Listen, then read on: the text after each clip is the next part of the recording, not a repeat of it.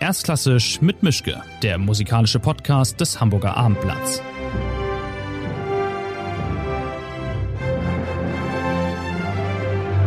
Schönen guten Tag zu einer neuen Folge. Ausnahmsweise bin ich mal nicht in meinem Arbeitszimmer, sondern im Hotel Vier Jahreszeiten, weil ich einen Pianisten treffe, der heute Abend ein Konzert hier in Hamburg hat, relativ überraschend für ihn. Er springt ein für Martha Argerich bei dem Konzert von Antonio Pappano und dem Santa Cecilia. Wir haben uns vor kurzem durch Zufall in der Leishalle getroffen und uns verabredet. Wir haben das erste Mal vor ein paar Jahren schon miteinander gesprochen und jetzt tun wir das wieder, was mich sehr freut. Und es ist wenig überraschend, wenn ich sage, dass er aus Island kommt, dass dann klar wird, wer es ist. Das ist nämlich Víkingur Ólafsson. Und ich freue mich sehr, dass das hier klappt. So, I have no idea what "guten Tag" means in Icelandic, but hello. Góðan daginn. Guten Tag. Thank you. Pretty much the same. Yeah, pretty much. Wir haben uns überlegt, eine Art von Wegführung für dieses Gespräch, und wir drehen uns immer um ein Thema hier, und das Thema für heute soll das Wort oder das Thema Spielen sein. So, for this talk I've picked playing as the main subject, and we'll see where we'll end. But first of all, I want to ask maybe a kind of easy question, but maybe even silly, but is it okay actually to talk about playing the piano, because doing that is so much work when you're earnest, and it's so much work first and the fun comes later, hopefully. So how do you see this? Is it actually playing or working the piano? I think the fun comes first actually, and then the work, and then the fun, and then the work, and it goes on in a spiral like that. But you know, when I think of playing the piano, it's very interesting to remember, you know, the first experience of playing the piano, and at least trying to remember it, and if not for yourself, to see it in your children. I have two boys who are 1 and 3, and I have a few pianos. It's my weakness. I have too many instruments, but I keep one grand piano, a very old Steinway, in the dining room right next to the dining table. So it's not my finest piano, but it's a beautiful old piano. But I allow my 3-year-old to play it whenever he wants and however he likes to play it. So there are no rules except no food on the piano, clean hands, you know, that's it. And preferably play with your fingers as opposed to any other part of your body. Foot, yes, exactly. But I still, you know, if he does it softly, I have allowed him to play with his toes, you know. And this is okay. But seeing that kind of freedom around what is my working instrument and working tool, the piano, is also very inspiring for me. And to see how he plays the piano and the kind of sense of discovery that he has with the simple mechanics of the piano. And I try to explain to him what happens when he pushes a key on the piano, and how, you know, the key goes inside, you know, behind the lid of the piano, and becomes the hammer, which then hits the string, which then creates the sound with, you know, everything. And he's trying to understand it. Of course, he can't. And for him, it's a magic. It's a magic machine. So when I play the piano, sometimes I try to forget the rules a little bit, like, you know, all the rules that we are taught from the age of whatever, 5 or 6, when we start having piano lessons, and try to approach it a little bit like he approaches it, you know, to try to find a new way to the piano, and that you cannot do with a normal mind frame of working. You can only do that by playing with the instruments. It was the same sensation I saw with my smaller boy, who's 1.5. So last summer, we went into the garden, and you know, I realized he was having the sensation for grass for the very first time in his life. You know, the very first time the snow melted and we went outside, because he was born sort of, you know, in the winter than before, and then just feeling of grass, and then he saw a daffodil, the flower, you know, and he took it up and he looked at it, started plucking it and smelling it, and I just thought, wow, if we could, in adulthood, if we could have that sensation for the world again, if we could have that sensation for music again. And then I realized that it's actually, of course, impossible to discover a daffodil when you're in your 30s, but you can keep that playful energy when you discover rediscover music of the past. But I mean, you're a professional piano player, so it is your job. And sometimes, I guess, it really doesn't feel like playing. It's a job. You have an obligation. You have to be somewhere in time. You have to play a certain piece, hopefully more or less in the right direction. And so there's obligations and there's pressure in a way. So what does this make of the idea of playing music? Everything you say is true. There is pressure, there is schedule, there is relentless work, actually. And I read somewhere that I was the fourth busiest pianist in the world last year. Oops. I'm not sure it's a good thing because I also have two children, as I've said, and it's difficult to get it all to work together. But I think once you reach a state of taking it all for granted, maybe you need to take a break. You know, I'm still at a stage in my life and career where I'm still just fascinated with simply playing with the best orchestras. It still almost surprises me because, you know, 10 years ago, that was still a distant dream, you know. So just going with the Berlin Philharmonic or whatever orchestra, Concertgebouw, and just getting to play with these people on those stages, the music that I love more than anything else, that still has that kind of sense of discovery for me. It has a playfulness to it. So that I'm still kind of young enough, I guess, to not just be tired of it and take it for granted and think, oh, another week with this orchestra. But once that stops to be the case, you have to look at yourself in the mirror and consider if you should maybe take some time off. There has to be that feeling of gratitude for getting to do it. But how do you keep that sense of playfulness? I think, you know, everybody is different. You know, I remember Sviatoslav Richter saying, the Russian pianist, saying that he could only play a recital program like 3 times or something like that, and then he needed to change the repertoire and play something else to sort of amuse himself, you know. And then there are others like Grigory Sokolov, equally great Russian pianist, who loves to play the same recital program for maybe a year without changing it. Mm. So you have to find out what keeps you amused. You can be amused by constantly going through new repertoire, or you can be amused by challenging yourself to always find a new perspective on the same object, like a great painter doing a setup, painting a bowl of fruit, you know. But is there time on stage to feel amused? Being amused sounds to me like something you do in your pastime when you have nothing left, nothing else to do, when you're free to pick whatever you want, and it's like, I can enjoy this, or I can just stop it and leave and do something else. I mean, you can't. This feeling on a stage might be sort of hard to get, like it's feeling completely relaxed and completely tense in the same moment. Yeah, it's a good question. I think that is the kind of struggle of all art in general. It's the balance between freedom and discipline, and you cannot be without one or the other if you want to create something of some meaning. I think that, you know, the greatest works of art, like, let's say, the works of Johann Sebastian Bach in music, they have both, you know. They are the most perfect structures, mathematically, if you wish, or musicologically. They're unbelievable. But at the same time, they're not that. They are poetry. You know, every piece of Bach, every movement of Bach is a poem in itself. And those things have to go together. It's a little bit like, it's so uninteresting to see someone who only has practiced, you know, 6 hours a day for, you know, 30 years and is, you know, incredibly good at his or her instrument, but doesn't have the fantasy and the freedom of letting go of that. At the same time, there's nothing worse than seeing someone who is only free and doesn't have the discipline to hone his or her skill. So that is the question, you know. And how do you treat a concert? Is it a working environment? Or is it perhaps a platform for art? Something completely different, because art isn't really office, you know.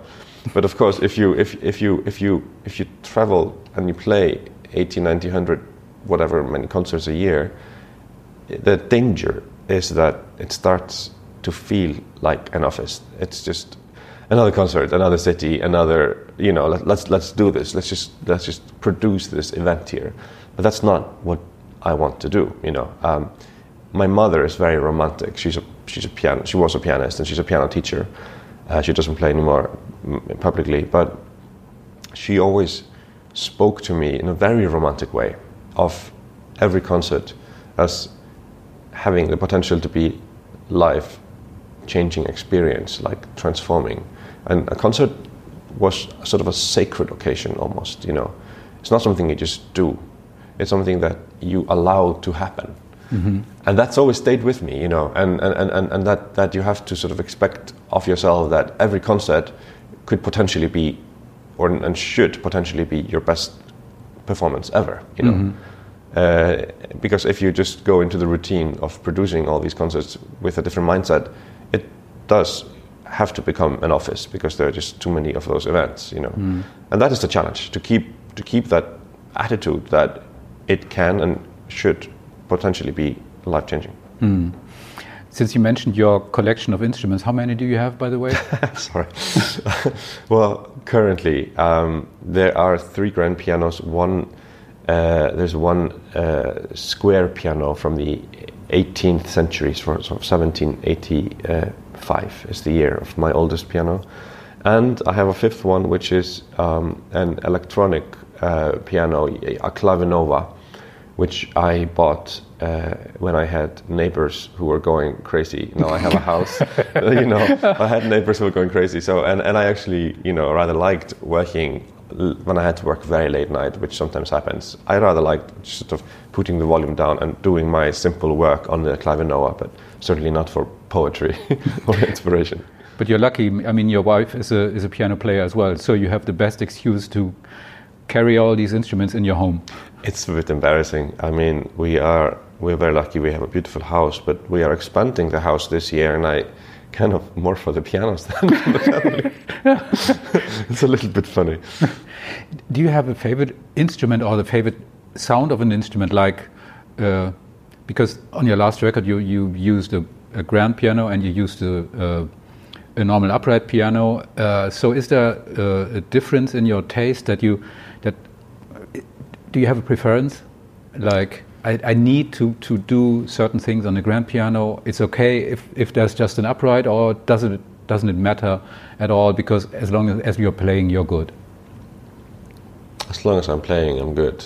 That's the simple answer, which is not to say that these machines are equal. The greatest piano, the Steinway D, if it's well maintained with a great technician, mind you. You can't say that a Steinway D is automatically great. You need a fantastic piano technician to realize its full potential. Nothing replaces that, but it doesn't mean that it's the right vehicle for every type of expression.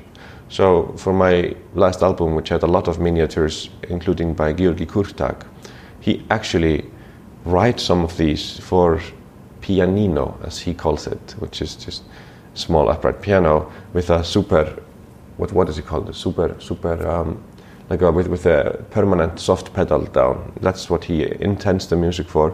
And some of the music, like one of my favorite pieces, which is called sleepily, or like, you know, schlafend or something, that is really better on the upright piano, and even just an old cheap upright piano with a super pedal, when you're doing these slow glissandos, which are supposed to symbolize yawning, like, you know, that's the effect that he wants to get. And then he has these tone clusters, and when you play them if you compare the two recordings, because I also recorded it on a Steinway, I just much prefer it on the more imperfect instrument, because that is the expression of it. It becomes more human, it becomes more schlafend. So I don't think you can, you know, you can't be so simple to think that the same brush will work for every type of painting, you know. But there are still, you know, the beautiful thing about the Steinway D is that with the right technician you can still have unbelievable variety of colors, but then you also have to allow that to happen by approaching it with sort of Spielfreude, to allow it to be, to find your inner child is to find new sounds, you know. Mm. Do you see yourself as a grown-up, actually? Because you can do what many grown-ups aren't allowed anymore. You can play for a living, in a way. I don't feel like a grown-up, to be very honest. And then when I see my friends who are my age, I'm 38, I think they're so old. You know, I have to say, some of them are so serious, and my life is never really routine in that sense. It changes. Every project is somehow unique. So no, I don't really consider me to be a grown-up, but at the same time, I find myself going more frequently to funerals. So you know, the generation of my parents, you know, they are now, you know, about 70 and up, and it's the time when more and more people start to depart and to say goodbye.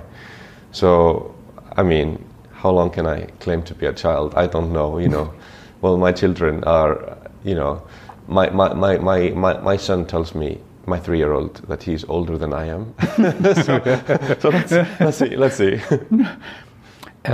I guess you're all related in a way, but you, as far as I know, you once performed with Björk once on Icelandic TV. How weird or how wonderful or both was this experience? If it's true, I have no idea. I think the disappointment with that experience was how normal it was. You know, she has that aura, and she is very unique.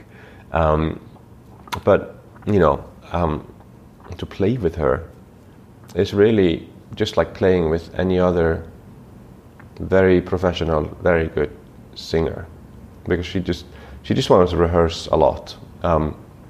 We did something, I think, without a microphone, and it was completely acoustic.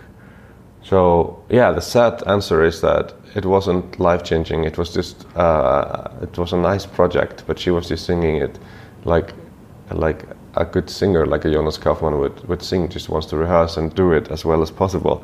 There wasn't any kind of madness to it. There was no break from my normal routine. so I hate to disappoint you with it. And there was no mention of elves, because that's all, you know, that's all bullshit, of course. You once said that you always try to bond with the instrument under your hands. How is this doable, and what happens if you are stuck with an instrument that doesn't respond and that just is stubborn in a way? Because when you're on tour, you can't take your instrument with you, your favorite instrument. You just have to take whatever is there and try to get ahead and get along. But what happens if you feel from the first 10 seconds, I am not going to be friends with this instrument, but we have to do a concert anyway? Yeah, those are hard days. But that's just like waking up with a little bit of cold. You know, you just get on with it and you do your best that day, you know. But I'm such an idealist, and I kind of want every performance to reach to my ideal. Of course, they cannot all reach to my ideal. So I have always a very hard time letting go of that feeling, you know. But you have to somehow try. And the older you get, and the more you have that experience, you know, the better you become at still producing something, you know. I had that experience in a recital before Christmas in the US, where the piano was like horrible, and the piano technician just couldn't do anything about it. You know, the technician was not very good, and there was no time to fix it. It was on the day of the concert, and you know, the technician tried to fix it, and it just got worse. and then it's like going to a horrible doctor who gives you medication that makes it worse. You know, so basically, I just had to suffer through it. And the hardest part is when people then come backstage and they're so happy with it, and you are feeling horrific about it. And then how do you act? Are you going to be honest with those strangers and tell them that actually that was a horrible experience for me, thus ruining the experience for those people who are actually very happy and uplifted by the music? No, because I feel that would actually be a very selfish thing of me to do. If they are very happy about the music, and I had a very difficult time playing it and just thought it didn't sound how I wanted it to sound, I'm still not going to rob them of their experience and kind of almost humiliate them by sort of opposing them like that. And then you have to give the white lie, and those are the hardest moments in my life, you know, when you have to pretend and you really aren't happy, but you don't want to sort of, you know, you don't want to hurt anyone or to offend anyone still. And it's so funny that so many people really can't believe that it's such a critical point for piano players, the instruments they're playing on, actually, because I guess many people just think, oh, what the heck, take the piano and play. One piano is just like the other. You can play, so what's the problem? But it's completely not like that, and then it starts to be work, and it stops being. Then it starts to be work. That's the key. And if you let go of your idealism, it becomes work, and then that's it. And then you don't care about the piano, and you just do the concerts, and you just play your forte, and you just overplay the piano, and just sort of crash through it. Exactly. But that's the point. That's the point that matters. You can never allow that attitude.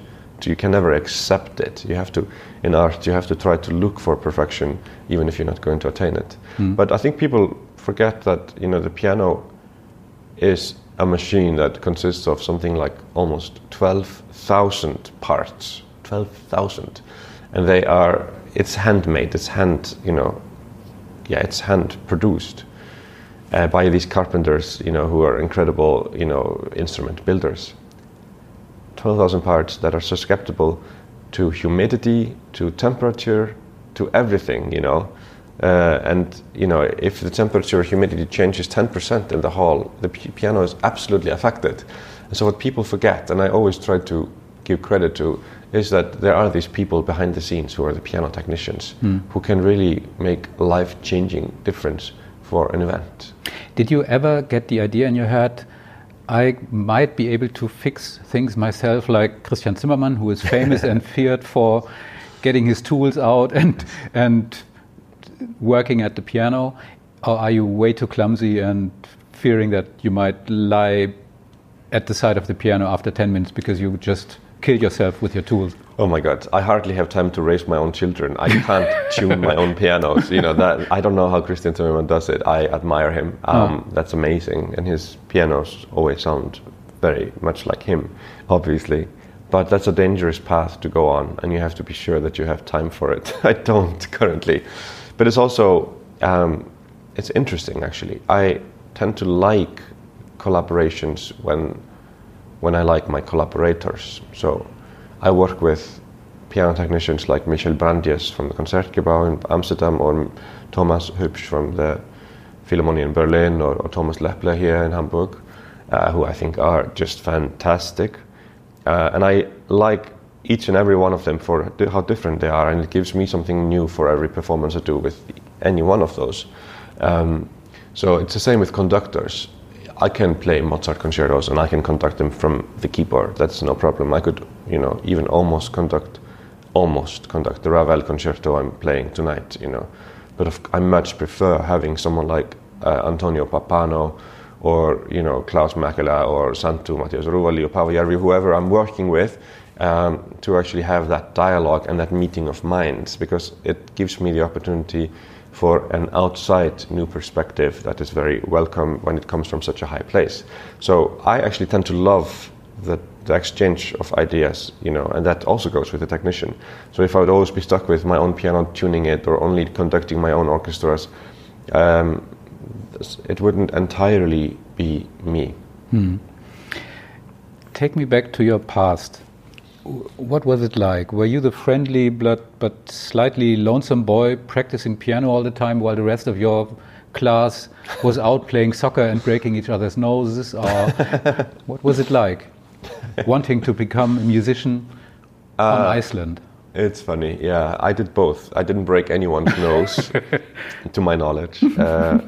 But I certainly played football until I was 14, and then I stopped playing football, and I thought I was really good at football, and I'm not sure if everybody agreed with me on it, you know. I was almost never in the A-team of my club, but I always thought I should be in the A-team because I had a deeper understanding of the game. But I wasn't, you know, I wasn't one to go into the tackles. I wasn't, and there was very much a bully kind of culture in that environment. I mean, it was like the boys who were most aggressive were always on top, you know, in those days. And when I was 13, 12, 14, I was never that guy.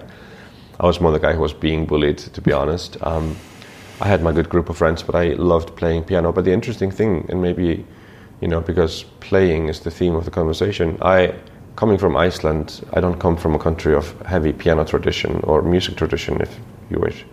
And so there was no system in place for someone like me who has a certain amount of talent.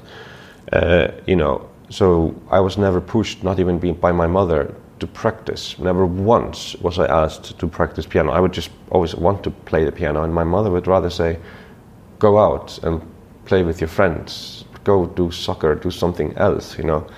And I think that has very much been a part of me, because it was always coming from within, you know. It might have meant that had I been forced to practice more when I was 7 and 8, I might have been better at a younger age, you know. I only started to play pieces like the Tchaikovsky Concerto and Liszt Sonata when I was 14, 15, 16, which in the end is young, but it's not as young as some who are playing Liszt concertos when they're 12. I couldn't do that when I was 12. I just hadn't put in the hours for the instrument. But because of it, everything came sort of in a very joyful way, you know. And I remember when I was 12 and 13, and I started to work as a paper boy, you know, delivering the newspaper in the morning, very young. Come from a kind of a, you know, not very rich middle-class family. And I would spend all the money I got for this on CDs, and it would always be piano CDs, you know. And at that time, 98, when I was 14, 99, 15, 97, 13, they're starting to release a fantastic edition of CDs called The Great Pianists of the 20th Century. I don't know if you remember this. It was golden double CDs always, with about 100 pianists that some committee of Deutsche Grammophon and Decca and Philips and Sony or something had sort of, you know, they were all working together on creating this kind of incredible piano sort of outlook over history. And I just bought everything I could buy. And there, in that edition, they had selected some of the best recordings of people like Benno Moisevich, Josef Hoffmann, Ignaz Friedmann, Sergei Rachmaninoff as a pianist. So these are all recordings from the 1920s and 1930s. And I started to really listen to those and started to then try to bring the sounds of that 1920s, 30s era into my own playing, you know, with the piano at home. And then I started to practice, mostly for sound, really. And I got better and better and started to play then all the big pieces and concertos with the orchestra, and it sort of started. But it was still relatively late if you compare it to people who grow up in Beijing or Moscow or perhaps Berlin now, and London and New York. You know, those kids, if they have that kind of talent when they're 7 and 8, they're pushed into a system and they're a little bit produced, which doesn't mean they can't then turn into incredible poets and have a lot of, you know, playfulness to their lives. But mine was unusual in that way, coming from Iceland, that there was no system and I was being told to practice less. But that became a part of it. And then I remember when I came to Juilliard when I was 18, and I was really craving to go to a big city like that, to New York, because I have never seen great production of opera like Metropolitan. I had never really seen symphony orchestras like they have in New York at Carnegie Hall. Really, I hadn't. Because that was in the 1990s and early 2000s when people did not jump on a plane just to see one concert in London and go back. No one did that then. People do it today. More people living in one street block than on the whole of Iceland. Exactly. And people today, they just travel to see whatever. They do everything they want. 90s and early 2000s, it was simply much more expensive or something, or people had different attitude to life. The globalization hadn't made everything so accessible. You didn't just go somewhere to experience one thing and go back. If you went abroad, it was like a 3-week trip that the family saved for, you know, a year to do, you know. So when I went to Juilliard, I really was ready to work like crazy at the piano, because I had already done all the things that you're not supposed to do. I had already tried lots of things that might be kind of illegal, and you know, sort of done all the things that you're not supposed to do. And I had already had my first and second girlfriend or whatever, and I had already drunk stuff that you're really not supposed to drink when you're 16. You know, I had done the things that I really don't want my children to do. And so I came to, and I had already spent too much time playing video games. I loved that when I was a teenager. And I haven't played video games since I was 18 and moved away from home, which is funny, because so many of my friends who came from different cultures and were really going through that kind of system of being pushed a certain direction by their mothers, mostly, sometimes the fathers, What they did when they were finally free from that influence was to start to experiment with the world, and they bought PlayStations, you know, computers, and put in their rooms at Juilliard, you know, in the dormitory, and they started to drink and sometimes had a hard time controlling that, you know, and started to do all the other things that you're not supposed to do. So sometimes some of them lost their footing a little bit, whereas when I was 18, I was almost like grown up, ready to work, you know. But I also enjoyed it so much, and it was kind of a fun thing for me to catch up on some of the things that I maybe needed to catch up on. I remember the first year there, I played all the Bartók concertos, and I learned Rachmaninoff 3. I did all the things that I had yet to do that some of my friends really had already done 4 years earlier, you know. What about practicing now? I mean, you're an established artist now. You could say to yourself, I'm quite good as it is right now, and practicing is just moving fingers, and the more critical and the more important part is taking place in your head anyway. So practicing is maybe even more thinking about music than actually playing it now. Is it like this, or do you actually need this physical experience, or is it more important now to think ahead about what you're going to do, and playing comes after, and later playing is okay, I know I can do it, I just have to think what's right? It is physical still, and I think that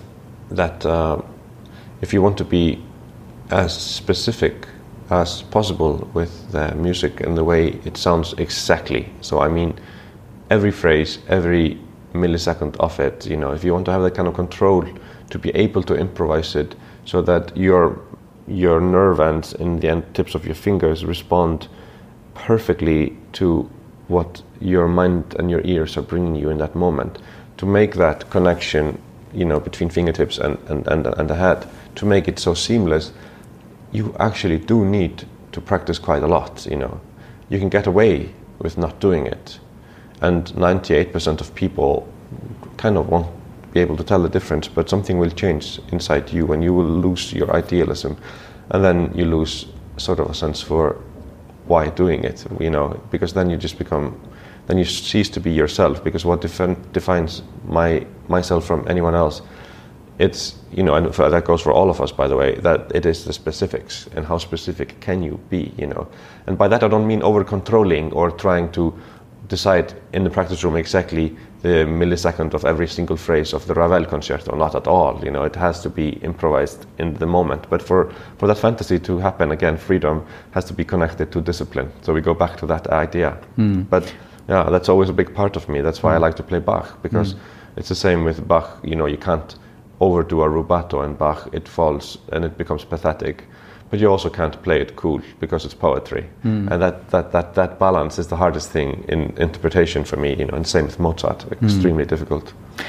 What about being able to, or not being able to practice? Is there some sort of phantom pain when you're not able, or when there's no way of you practicing? Can you stand not playing piano for a certain time, or do you actually feel it physically, like I haven't played for, I don't know, 2 days, I'm going insane, I have to play now? I can do it for a week. I tried it for Christmas. I was playing the last concert of the year with the Berlin Philharmonic on 21st and 22nd of December, so very late. And I came home and I just felt I owed my boys Christmas, so I just didn't play. And after a week I just felt, okay, I have to play. That just came just like a flood, because for the first 4 or 5 days, absolutely fine, and I was just enjoying it. And then something happened inside me, and I felt, I need this, you know. And then I started to play on 31st of December, Bach. But if I go longer than that, it becomes impossible for me, actually. And you get strange. I get strange, yeah, and my wife doesn't like me. I mean, she feels that I become tense, and I think it's true. It's like for some people, if they don't go to the gym, they can sometimes get sort of irritated, and some people, it's when they don't eat, they get hangry, you know, hangry. Mm-hmm. So it's, for me, I get a little hangry when I don't, you know, when I can't, you know, fulfill my appetite for the piano. Mm. What's more fun, playing in a studio situation or playing live for an audience? Depends what music. I mean, I think studio is amazing because it's something that I look forward to for a long time and I prepare for months. Every album I do is incredible amount of preparation for me. Whereas a live concert usually is something that's in a sequence of something, but at the same time, when you have that on stage, you know, these are just fundamentally different. It's like film and theater, you know. I think you need both. The studio is really the idea of your idealism and how close can you try to reach it at that moment in time. The concert is not, in the end, only about idealism, but rather about something that we missed in the pandemic. And I felt when I came back to the BBC Proms 2021 and played for 5,000 people in the Albert Hall, and you feel this communal aspect of music, this togetherness that it can create. It doesn't always create, but it can create. And the silence of a hall, when you play something and you feel, and it's so fragile and it's just hanging by a thread, like Ave Verum Corpus or something, and you feel that the audience, everybody feels the same way. That's very rare in the world on any level, that everybody has a similar or same kind of, you know, way of being. In the, to have 2,000 people sort of connect like that, that almost only happens in concerts like that. It's something you can't find anywhere else. You certainly don't find it here in Hotel Vier Jahreszeiten. You know, you don't have 2,000 people who are all on the same wavelength for any moment. But that can happen in concert. But isn't it weird that the most important moment of a concert somehow is the moment of silence after the music has ended? Well, I think it's interesting with concerts, and I love in the beginning of a concert when you sit down. I think the first 5 or 10 minutes are quite important, actually. I don't study it like that, but when I think about it now, it's how you tune the ears of the people with the sounds you create in the beginning of a performance, you know. And if you start the performance just going out all extrovert, kind of, you know, tunes that. But if in the beginning stages of a performance you actually manage to take the dynamic down to the most, if you get a fragile point early on in a performance, it completely changes the whole dynamic of the 2,000 people completely, and that's something that is so beautiful.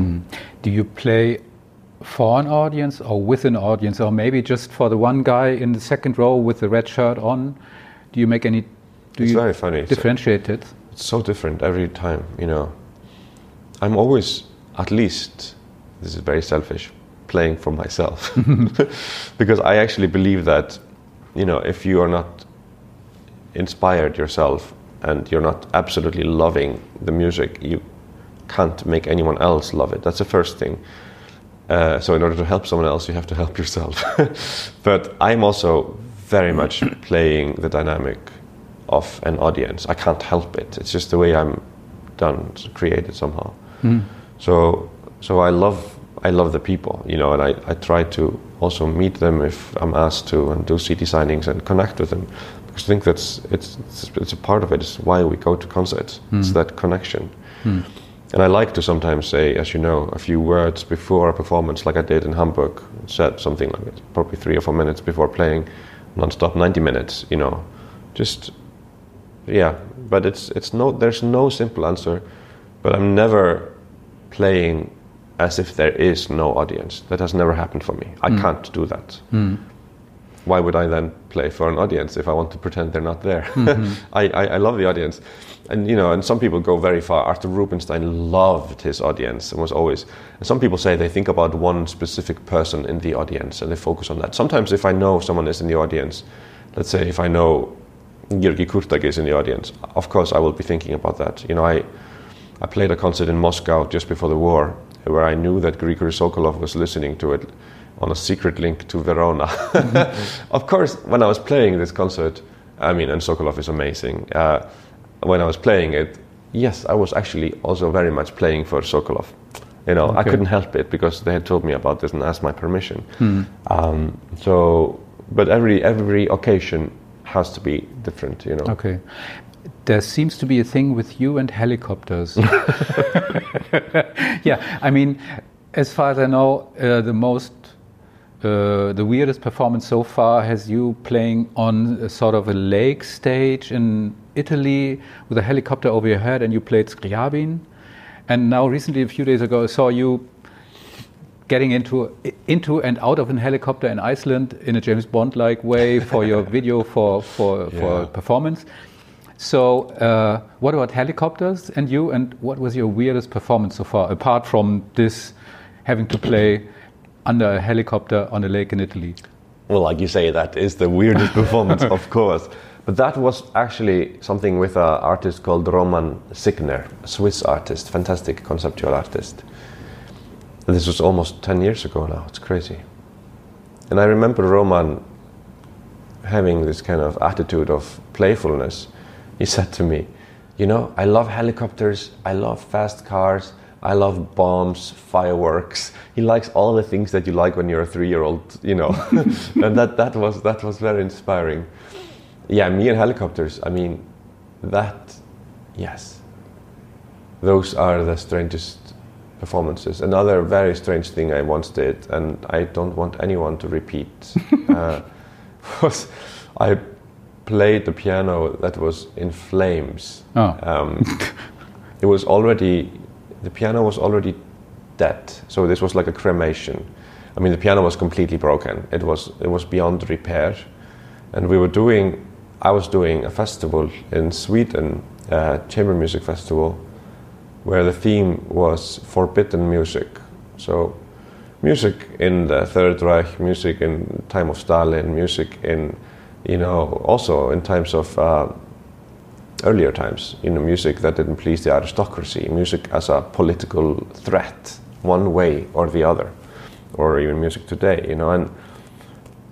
And we put the piano in the middle of the woods in Sweden, and it, like I said, it was really beyond repair. And they put it in flames, and I played it, and I felt horrible. I really felt horrible. I still feel horrible about this, even if the piano was basically going to the, you know, it was going into trash, you know, it was going into recycling. Mm. But we did it for the effect. Yeah, it was a sad moment. But it was also a moment to remember that not to take everything for granted, and that we have classical music today, and we still have actually unbelievable amount of people, whatever anyone says, listening to it, you know. Whether in concert, and yeah, the numbers are going up after the pandemic, but we have to also remember that in the pandemic, people started to listen to classical music much, much more than ever before, and no one's talking about this. Mm. That the streaming numbers for me and for basically all of my colleagues, they went up some 50% sometimes. Mm. Yeah. We met a few weeks ago at the Leishalle at the concert of Igor Levit, and you were there just listening. Is it possible for you to just listen, or is there always a staff sergeant in your head shouting that you need to compare and review, and what would you do if you were in his situation now? Is it possible for you to just sit in a concert and enjoy and consume and just be good with that? It's a good question. Before, let's say if you asked me this 10 years ago or something like that, or even six years ago, I probably, if I was very honest, I would probably say that I was constantly comparing myself with whoever else I was listening to, and that was always the case. Not necessarily in a negative way, but just always analyzing and thinking and, you know, trying to understand myself and others. But now I don't compete so much anymore like that. I don't kind of have to, and so I feel much freer now when I listen to something like, that was a wonderful recital. And he played all the pieces differently than I would play them, and I loved it, you know. There was nothing, I wasn't trying to create him in me and him, you know, because in the end you can't do it. So I felt very free when I listened to it, and I was very grateful for that moment. It was a beautiful recital. But really that's changed, because I don't have to prove that anymore. I have what I want in terms of my life in music, you know, but I didn't always have that. Mm. And when I didn't have that, I was much more frustrated, and I would analyze everything, and I would think, you know, in a different way. But now I simply don't have time for that energy. Mm. And it makes, I'm just trying to be very honest, it makes it much easier for me to, and maybe it's also just age, you know, I'm 38, maybe it's, you stop when you're in your 30s and probably 40s. you try to expect everybody else to be you. You know, you kind of allow 1,000 flowers to bloom differently, you know. Is it necessary or important to know things about a composer's life to play his music properly and straightforward and in the right way? Or is it just, I'll take the notes and I don't care about the rest? I guess I know your answer, but I wonder what if we look at it differently? Do you have to know everything about Pablo Picasso's life in order to enjoy his work? And the answer is no, of course. Same with Shakespeare. Do we have to know everything about his biography? No. But is it interesting? Absolutely. And can it change something about the way we put on these plays? Yes. Is it vital? No, it's not something you have to do in order to prove something. You can also do it without it, actually. And sometimes it's also nice to just free yourself a little bit from that element and just try to approach it completely on its own abstract terms, you know. So not to always put everything into historical context, but rather almost free yourself from historical context. That's a dangerous thing to say, and many people in classical music will hate hearing it, you know. But it's interesting, how can you be equally influenced by Glenn Gould and John Elliott Gardiner when it comes to Johann Sebastian Bach? You can't imagine more fundamentally different kind of players here. And I am, you know, and Martha Argerich, she doesn't play much Bach, but what she's played has profoundly influenced me in Bach, just to take one example. Do I need to know everything about Bach? Well, Bach is very interesting because we know very little about him. Have I read biographies of Bach? Of course, yeah. But everything we know about Bach is quite mysterious, and the written things about Bach and what he's written in letters is very often complaining about money or something so absolutely uninteresting. And then he's creating, you know, these sculptures of sound. So yes, you know, I'm not saying one way or the other, but I don't think you need at all to have any prior knowledge, just like you don't need to have any prior knowledge of classical music in order to go and enjoy a symphonic concert if you're coming from the street with no further experience of that form of music. Mm. How important is it for you to pick a place to record your albums? I know that you prefer, that you're really very fond of Harpa, the concert hall in Reykjavik. Mm. Is it just because, I don't know whether it's you are able to get there by foot, or is it a special atmosphere? Because I could imagine artists also saying, I don't care, I need a microphone, I need a piano or my instrument, and the rest will come by itself. Why is it special? I don't understand people who are like that, if I'm to be very honest with you. I mean, if you are recording on the other hand, if you choose to record, why would you not use all the options available to you? Like, why would you not use all the 88 keys of the piano when you play the piano? Or use the three pedals to one degree or another? Why would you not care about the acoustic that you're working in, the type of microphone, the placement of it, the post-production mix? It's all a part of everything, you know. Then you play your best, but that's the most important part, and, you know, by far. But there's immense creativity in the other parts of the process. And why would you not take part in that creativity and that? Why would you be arrogant to say that you don't care about it? I think that's a very defensive attitude, and it's not a very curious one in the year of 2023, to be very honest with you. I see the hall, like where I record, as an instrument, you know, and you play the hall, you play the reverb of the hall, you play with it, it affects how you play. And my hall where I record is a very different hall. It's not really a concert hall. It's in the so-called Northern Lights Hall of Harpa in Iceland, Harpa Concert House, and it has free seating, so you can remove all the chairs very easily. It doesn't really have its own acoustic. It's very neutral. It's more like a gym. It has a kind of a linoleum or something on the floor. And then you can change the whole dynamic of the hall with these drapes in the sides of the hall. And you can really, really adapt the hall to whatever you want it to become, so it really becomes your instrument. And the microphones, it's just, you know, you can play incredibly well, but if they're not placed right, it won't be realized in the recording. So for me, when you record, if you record, why not be involved in all of it? How is it possible not to have a say in that? You have this, I don't know whether that's the right word, you have this condition, as far as I know, called synesthesia. So you you see music in a way. You sort of experience different tones as different colors.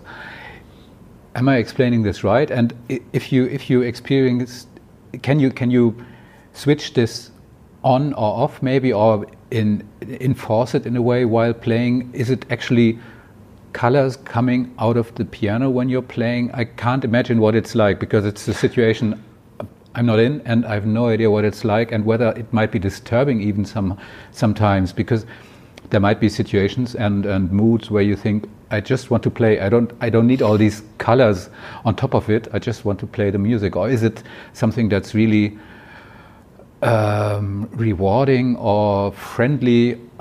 What's it like? I have no idea.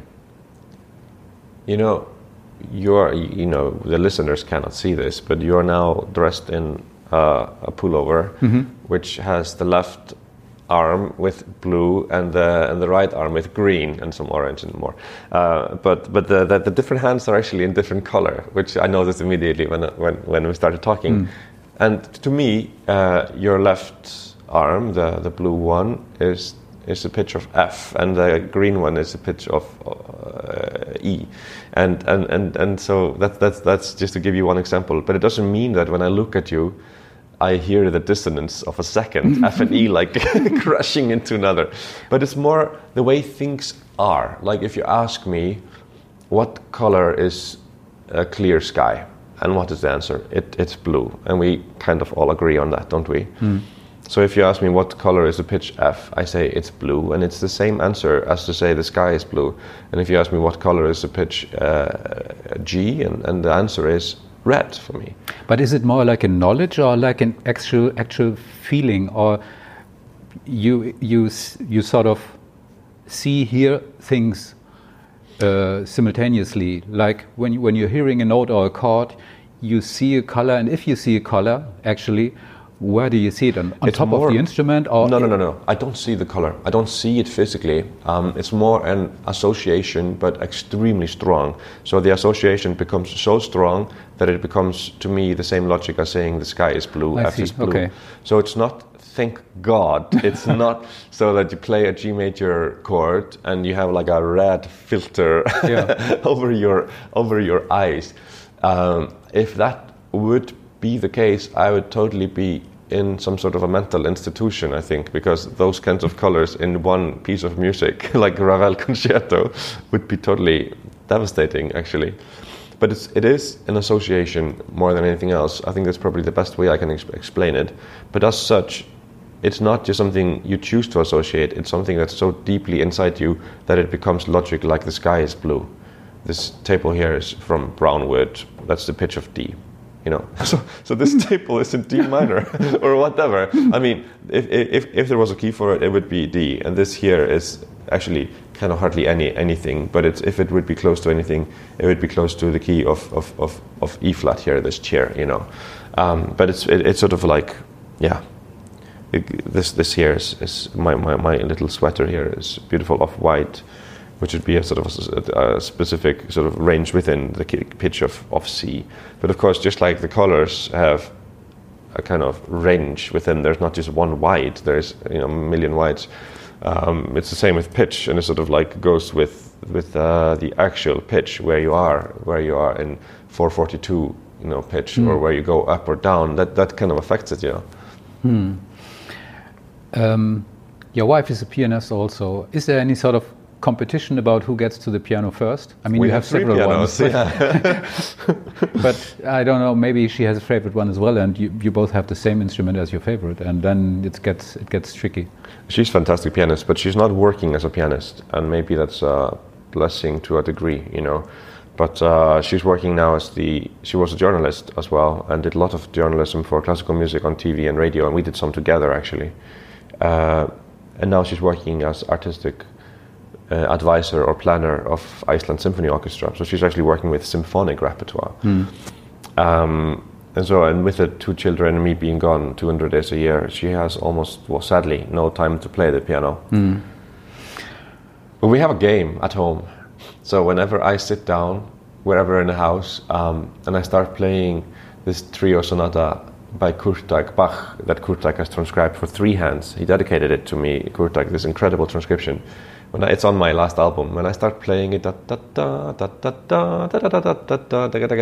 start playing this, the game is, and it's always on, that she has to stop whatever she's doing, wherever she is in the house, and she has to run to the piano, and then her right hand has to join, you know, at exactly the right moment. It's the funniest thing. But we do this, and it always makes us laugh, you know, so just whatever random thing she might be doing, if she hears those sounds, she just needs to stop and run and play with me that Bach piece, Bach Kurtág. That's one way of having fun. One of your awards, as far as I know, is the Icelandic Optimism Prize. Is that true? Yes, it is. And true. Why did you get this? And are you sort of national hero now? Can you use the bus for free, or is there any rewards to it? No, and we are a society where people are very, very equal. You know, we don't use family names. Never Herr Ólafsson. You would never hear that, ever. And you're on first name basis with the Prime Minister and the President, and the Prime Minister is, I think, in the phone book. You can probably find her phone number there. You know, this is amazing. You go into the swimming pool, everybody is in the hot tub together. It's a very, one of the most even societies in the world in that sense. So no perks for being slightly known outside of Iceland, but the Optimism Prize came in 2010, and it was very interesting because that was the most difficult period in recent history in Iceland. We had a bankruptcy of the country, basically, in 2008. All banks went bankrupt.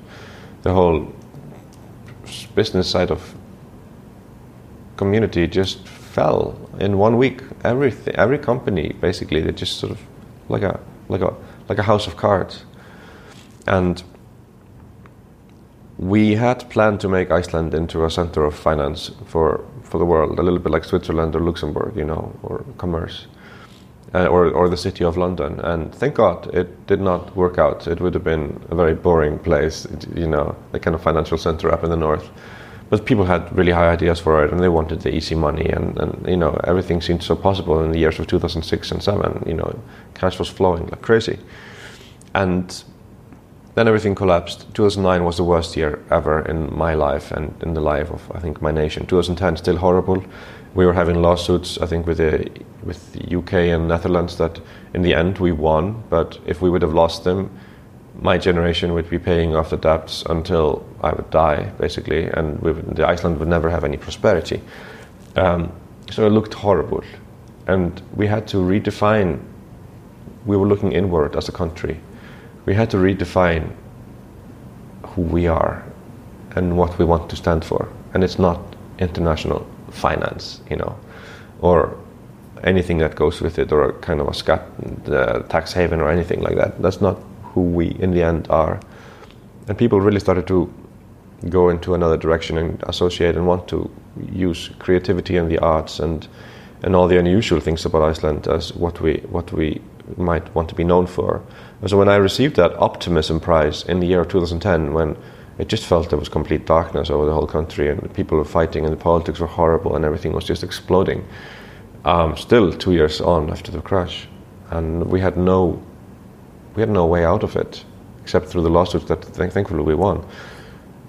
I got this prize, and it had that significance that, you know, Iceland wants to become something else. It wants to be known for creativity and for arts and something. And so at the time it meant something. It was also the time when we decided to finish Harpa, where I record all my DG albums, which is in the end one of the best concert houses in the world. But we didn't have the money to finish it, and it was only half built in 2008 when everything crashed. And it would have cost, of course, a lot less to just tear it down. But we as a country, you know, the Prime Minister of now, who was then Minister of Education, she was a very young woman, Katrín Jakobsdóttir, really decided with the mayor of Reykjavik, Hanna Birna, that we would finish Harpa. Even it was a crazy decision economically. It was one of the most expensive concert houses. But they finished it, even if we couldn't afford it. And that was a symbol of the Renaissance. And me getting this prize just before Harpa opened was also kind of a symbol of optimism. This is what we wanted. This was the direction that we decided to take. And now you're a national hero. No, I'm not a national hero at all. No. I don't think so. Iceland is just like everywhere else. You know, the arts matter, but so do so many other things. You know, but it's still an unusual place in terms of how many musicians and artists it has. I saved the toughest question for last. Yeah. Can I leave? I'm sorry. Are you playing music or are you creating it? That's a hard question. Yeah, I told you so. It risks being arrogant when you say that you feel like you're creating it, because I'm working with the music that someone else actually created, you know. I'm playing Bach, playing Ravel, playing Mozart, playing whatever I want.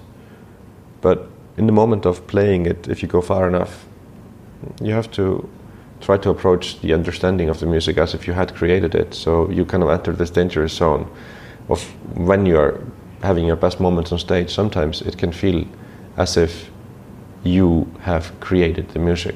But the truth is, I didn't. It's just like a great actor who goes and becomes King Lear on stage. If that actor is doing the right thing, he really does become King Lear. And really, in those, you know, 2.5 hours, that's how everybody should feel, that he is them. He is him. It's not Shakespeare who created him. And that's the same with music, you know. And when I hear the greatest performances that I've ever heard, whether live or on record, when I hear Sergei Rachmaninoff play the music of other people, like Frederic Chopin, when Rachmaninoff plays Chopin, he's not really following the markings Chopin put into the score on one day in the 1830s, whatever, you know. Chopin was feeling in that hour when he sent it to publication, and he wrote this mezzo piano here and this crescendo there, and this is andante grazioso as opposed to simply an andante or andantino. You know, you do something at one point in time. When Rachmaninoff plays it in the 1930s and records it, he's often going very far away from the score of Chopin. At the same time, it feels the most authentic Chopin I have ever heard. So it's a contradiction. So you're sort of doing both in a way, playing it and creating it. Yeah, it would be very safe to just say, oh, I'm only playing it, I don't, you know, I'm not the creator, it's the composer, and you have to respect the score, and it's all there in the score. But I've worked with, you know, and the Urtext edition, and you know, you have to just be a humble servant of the composer.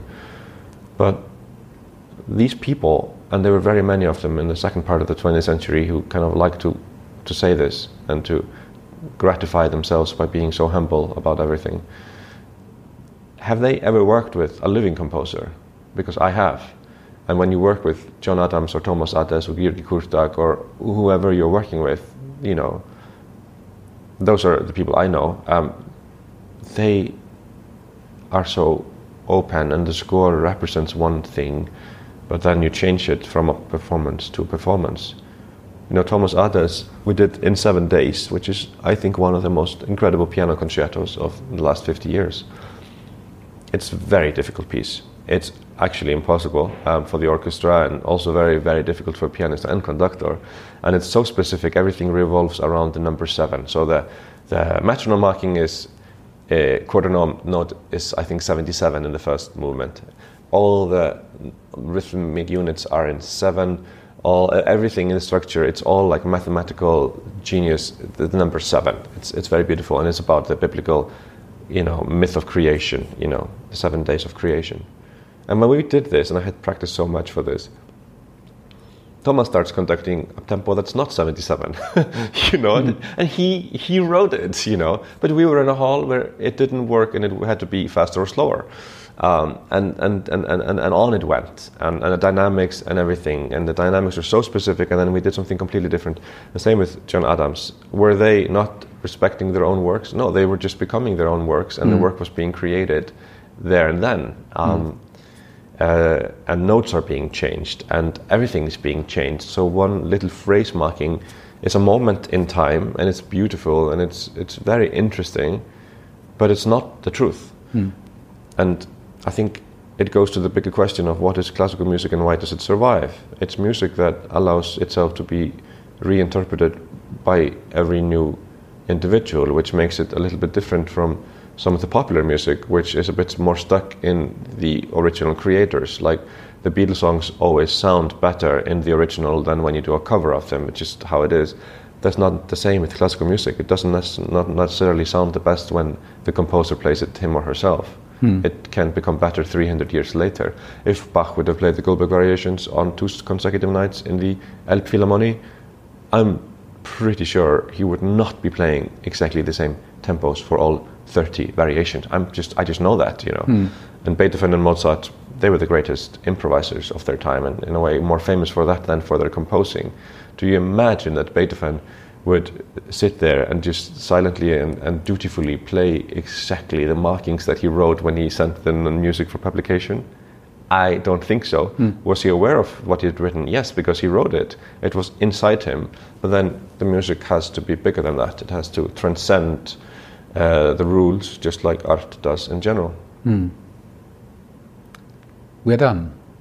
Thank you very much. It's been a great joy, and I'm really looking forward to hearing you play the next time, and take care with everything that looks like a helicopter. Thank you, Joachim. And enjoy your stay. Thanks very much. Thank you, Joachim.